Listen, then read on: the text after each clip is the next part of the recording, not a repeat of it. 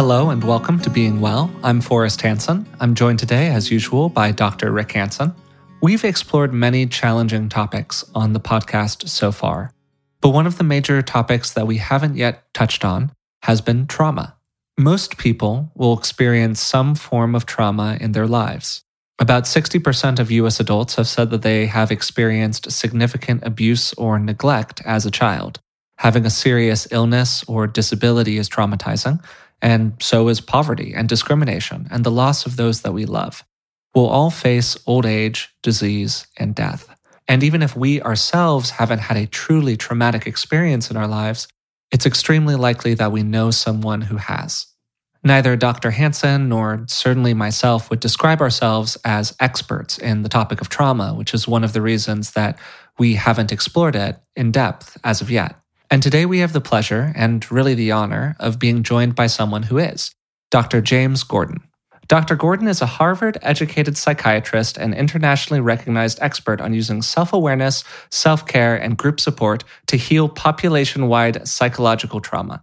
He is founder and executive director of the nonprofit Center for Mind Body Medicine in Washington, D.C., a clinical professor at Georgetown Medical School, and was chairman under Presidents Clinton and G.W. Bush of the White House Commission on Complementary and Alternative Medicine Policy. For more than 25 years, he's led teams from the center to relieve population wide psychological trauma during and after wars in the Balkans and Middle East, after climate related disasters in Louisiana, Texas, Puerto Rico, Haiti, and California, in communities affected by school shootings, and with active duty U.S. military and veterans and their families. Dr. Gordon has authored or edited 10 books and written for a range of publications including the New York Times, Washington Post, The Atlantic, The Guardian, and many professional journals.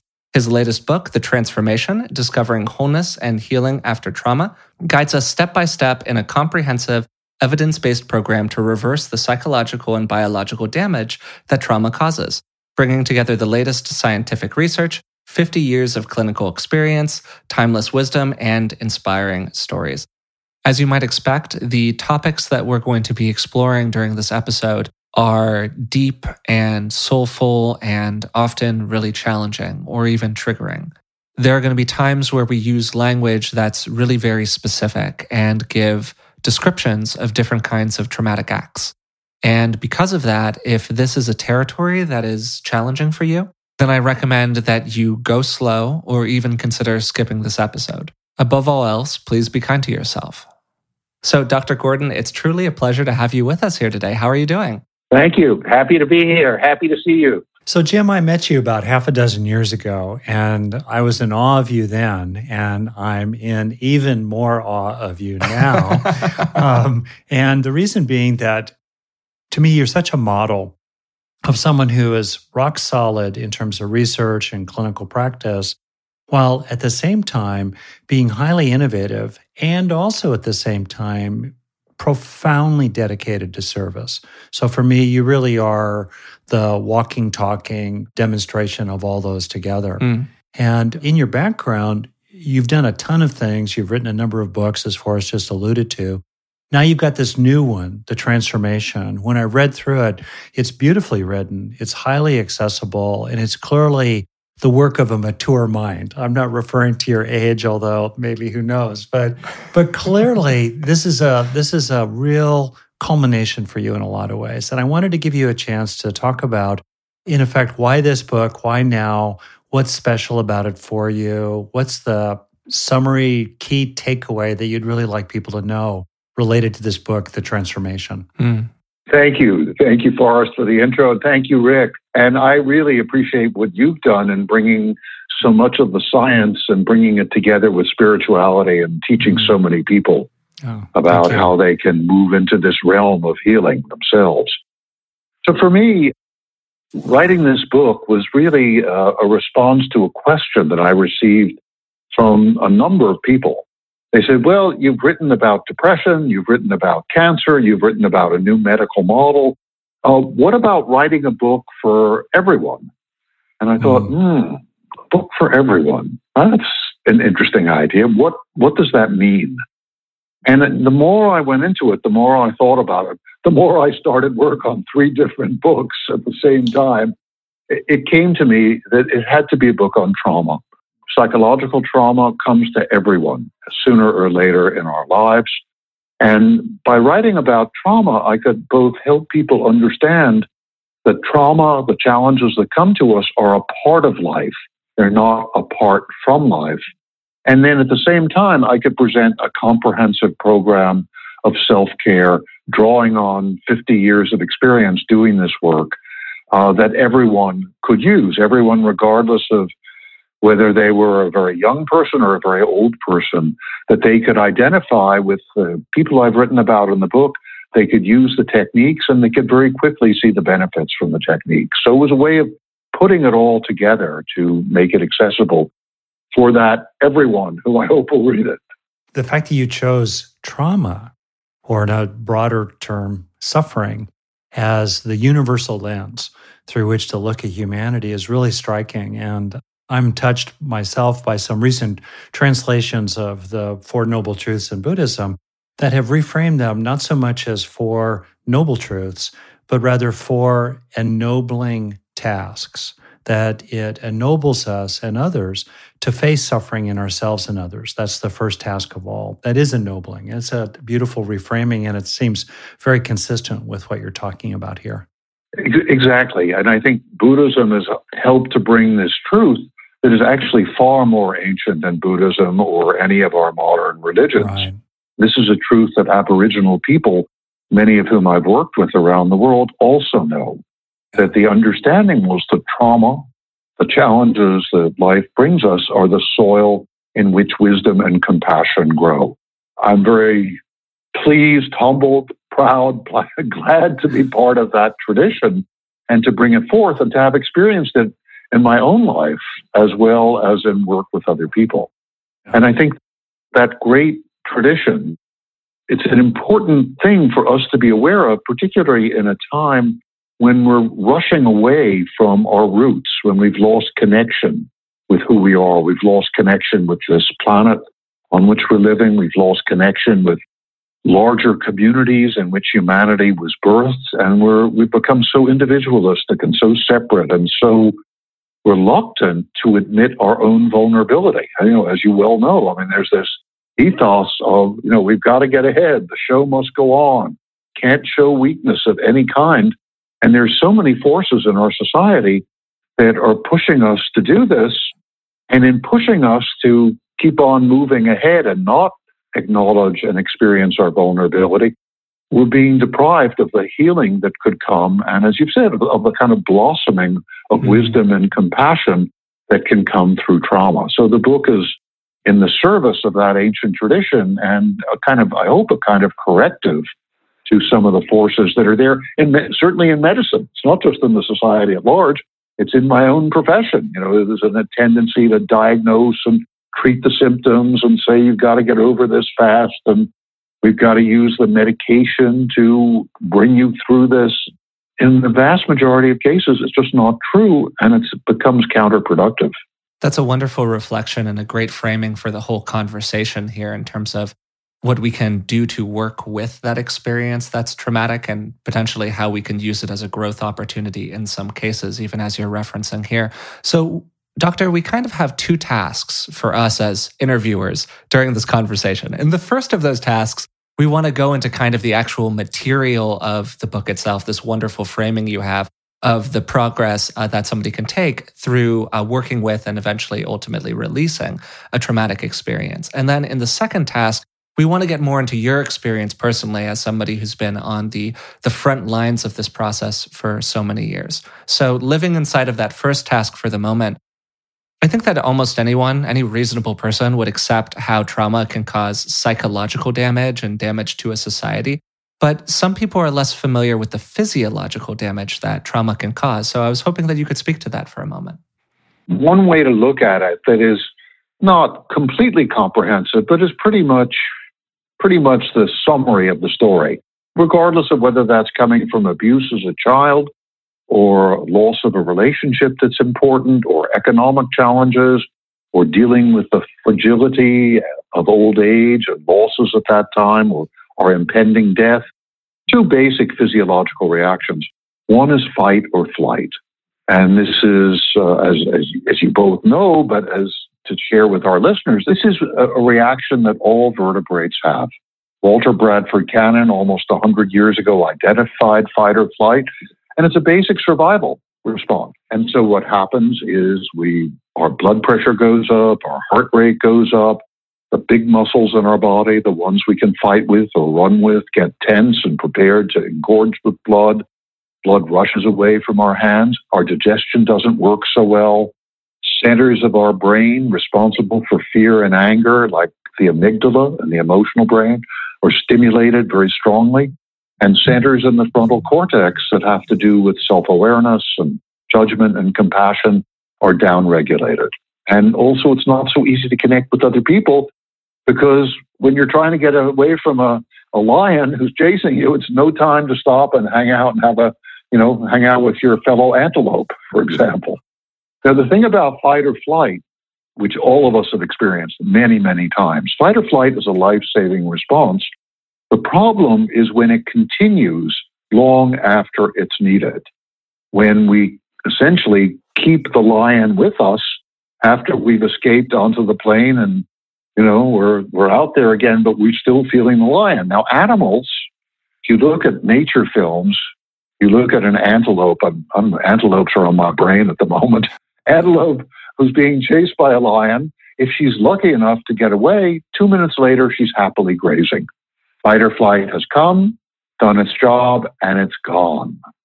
And the antelope is back to normal behavior. We humans carry the lion with us. So we have images in our mind of what caused the trauma. We have nightmares of what caused the trauma. Our body is tense. We're agitated. We have difficulty focusing. Our heart rate is up. And this can go on for weeks, months, years, a whole lifetime unless we resolve it. The second major biological response is less well known, but is becoming more important in our understanding, is the freeze response. And fight or flight is when you can fight or you can flee. Freeze response comes when the situation is overwhelming and inescapable. So if you think about a situation in which you're a small child and your parents are, are beating on you and they're not listening to you and they're not paying any attention to what's going on with you, these are the people you're dependent on the situation, what they're doing to you is overwhelming, and, and there's nowhere for you to go. The same is true uh, if we're assaulted by someone much bigger or by a bunch of people. Uh, if we're in a war, it happens to both civilians and combatants in a war. What happens with animals that go into a freeze response? Freeze had come, done its job, and gone. We humans stay in that frozen state, shut down, detached, sometimes dissociated. Sometimes we have no talk to people who've been raped or people who've been terribly assaulted, or I've done a lot of work with people who've been tortured, both tortured in their childhood homes, but also tortured by political regimes. And they say, I don't feel like I'm in my body. I'm looking at myself from the corner of the room all the time. I can't connect with my own body often enough. I can't connect with other people. I can't have an intimate relationship. The difficulties at what we see after the trauma is over, or if for some reason the trauma is ongoing, is often a mixed picture. It's all the symptoms of fight or flight, the agitation, the flashbacks, the nightmares, the difficulty focusing, and also at times the symptoms of freezing, the shutdown, the disconnection, the feeling of the body being numb. So those are the physiological bases. And they also, both of those, and the freeze, even more than the fight or flight, keep us detached from other people. I think of, as you well know, the haunting title, I believe, of Babette Rothschild's book, The Body Remembers. Right. So we're going to move through, ideally, kind of three levels of intervention here. First being, what can the individual do themselves? Then, what can be done in the interpersonal field with other others, and then at the macro level of society and policy altogether. So, just starting with individuals, people listening, say, who may well have been traumatized themselves, or if they're like me, I would actually I reserve the word trauma for what I think of as actually really, really trauma. I don't think I've ever been really traumatized. I've had a lot of painful, stressful, upsetting, not good experiences. And those can add up over time. So whether it's someone who's been full blown traumatized or someone more like me, the worried well, I think as Freud may have put it a long time ago. If you could give us some headlines here, your top three, your top seven, that's about as many as I can possibly remember, suggestions for what can an individual do themselves from the inside out to help themselves if they're grappling with the impact of those kind of events. Sure. I think the first thing is to appreciate the fact that you have been traumatized, that what you're describing, these situations that are so painful. Yeah. I, I think when we compare ourselves, I think those comparisons don't serve anyone very well. Oh, okay. I'm getting some therapy from Dr. Jim here. I'm signed up. Keep it coming. really? Just to understand that that the trauma has come yeah. And and and drop the comparisons. That yeah. would be that'd be the first thing. Just on whatever it is. Maybe you had a breakup. I know yeah. when I was a kid, my first real passionate love, we broke up. I was devastated. Yeah. I really was, significantly affected. I had some moments of freeze and some moments of fight or flight. So that's the first thing. Second is to become aware of the fact that some of the symptoms that you may have, that anyone may have, may come from trauma that we don't remember so well, or may indeed come from trauma that happened to our ancestors. We know now, as you know very well, that the consequences of trauma can be passed on from one generation to the next. Right. Just for listeners, through epigenetic processes that you know well. Yeah. Exactly. Exactly. These are changes in the chromosomes, not in the structure of the genes, but in substances in the chromosomes which determine how the genes act in our bodies. When our parents or grandparents have suffered very significant trauma, the genes that help us cope with stress may not be functioning very well. And those epigenetic, epi means above in Greek, those changes that affect the genes can be passed on from grandparents to parents to children even when there's no contact between the children and the parents and the grandparents. And we know that from animal studies and we know that from studies of Holocaust survivors. So I see people sometimes who wonder, why am I so afraid? You know, my, my parents were nice people. I, went, I lived in a pretty good neighborhood. What's going on? And sometimes what you discover is, well, it has to do with the fact that the parent, the grandparents, or the parents grew up in situations that were very threatening. So it's important to be aware of that. It doesn't mean you're weak. It doesn't mean you have psychopathology. It simply means that you're inadequately prepared because of genetic, the epigenetic changes to deal with the stress in your life. Third thing that's really important, and I know this will be you know very so clear to you, is doing meditation. Meditation is the antidote to trauma. There are all different kinds of meditation. None is better, none is worse. It's important for everyone to realize. Some people say this is the only way. That's nonsense. There are many kinds of meditation created in different societies at different times to meet different needs. The first one that I teach in the transformation that we teach wherever we go in the world is soft belly breathing breathing slowly and deeply. You can do this with me while I'm talking and while you're listening. Breathing slowly and deeply in through your nose and out through your mouth with your belly soft and relaxed. And this is a concentrated meditation. And so you're focusing on the breath. You're focusing on the word soft as you breathe in and belly as you breathe out. And you're focusing on the feeling of your belly being soft and relaxed. This is the antidote to the fight or flight response. It begins to bring physiology and psychology back into balance. This one technique I have seen be the beginning of healing quite literally for thousands and thousands, probably tens of thousands of people by now. And the people we've trained, we've now trained six or 7,000 people, have worked with many hundreds of thousands. And, and it works. And in the book, I teach it at great length and give all the explanations and all the physiology, but it's so ridiculously simple. What I what I'm fond of saying is if meditation were patentable and profitable, every doctor on the planet would prescribe it the first visit for every patient.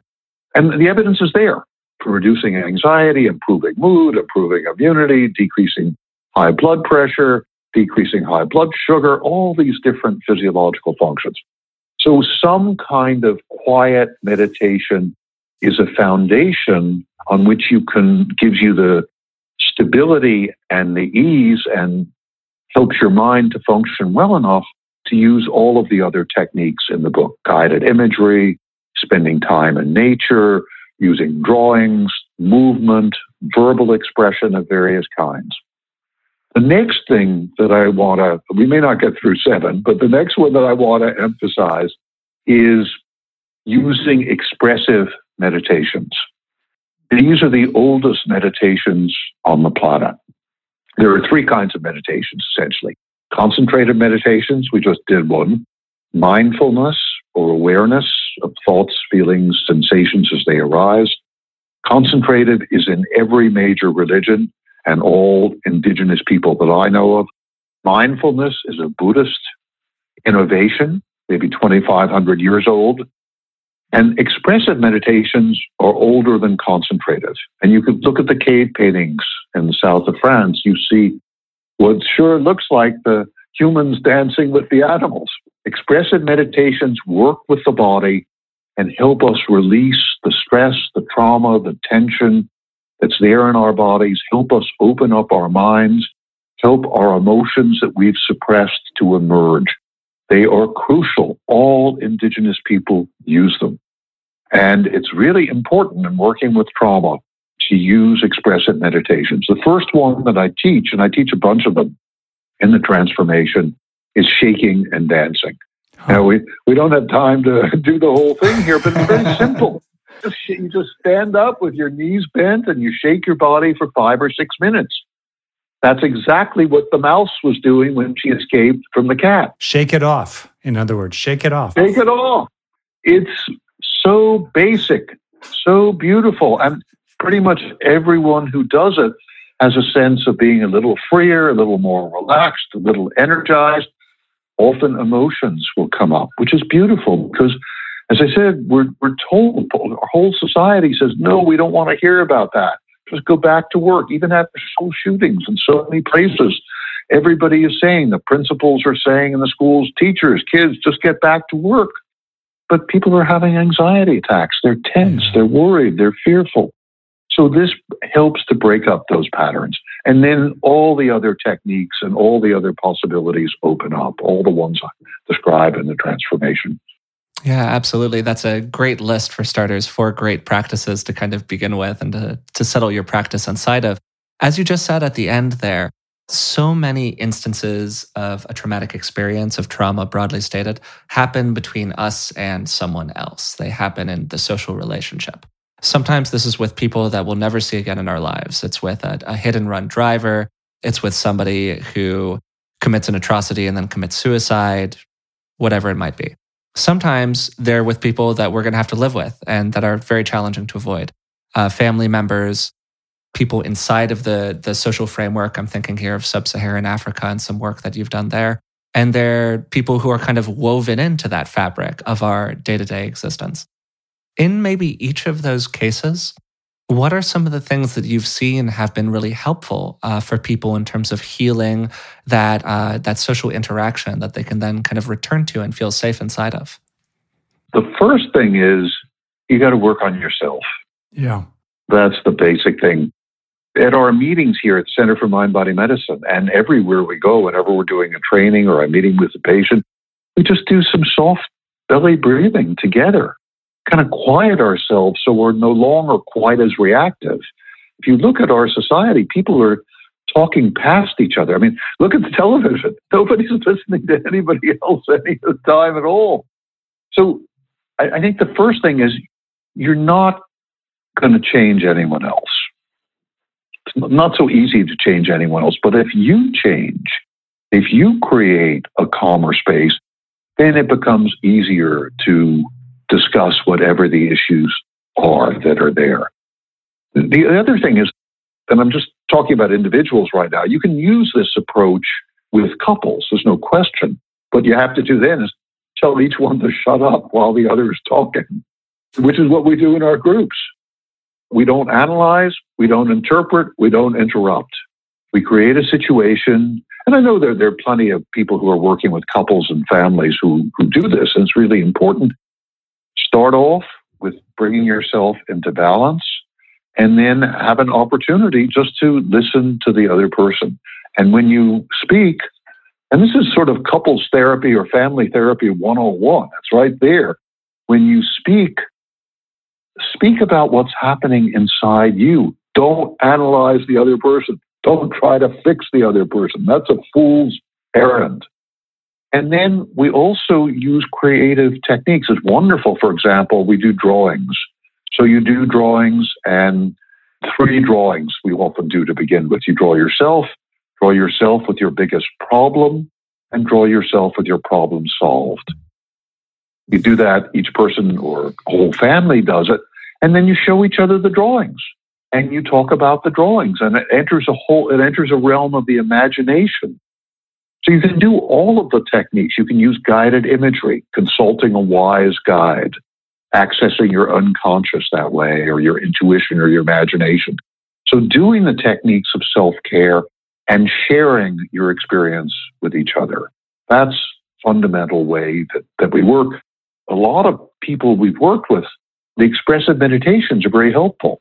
So parent and the child are locked in combat.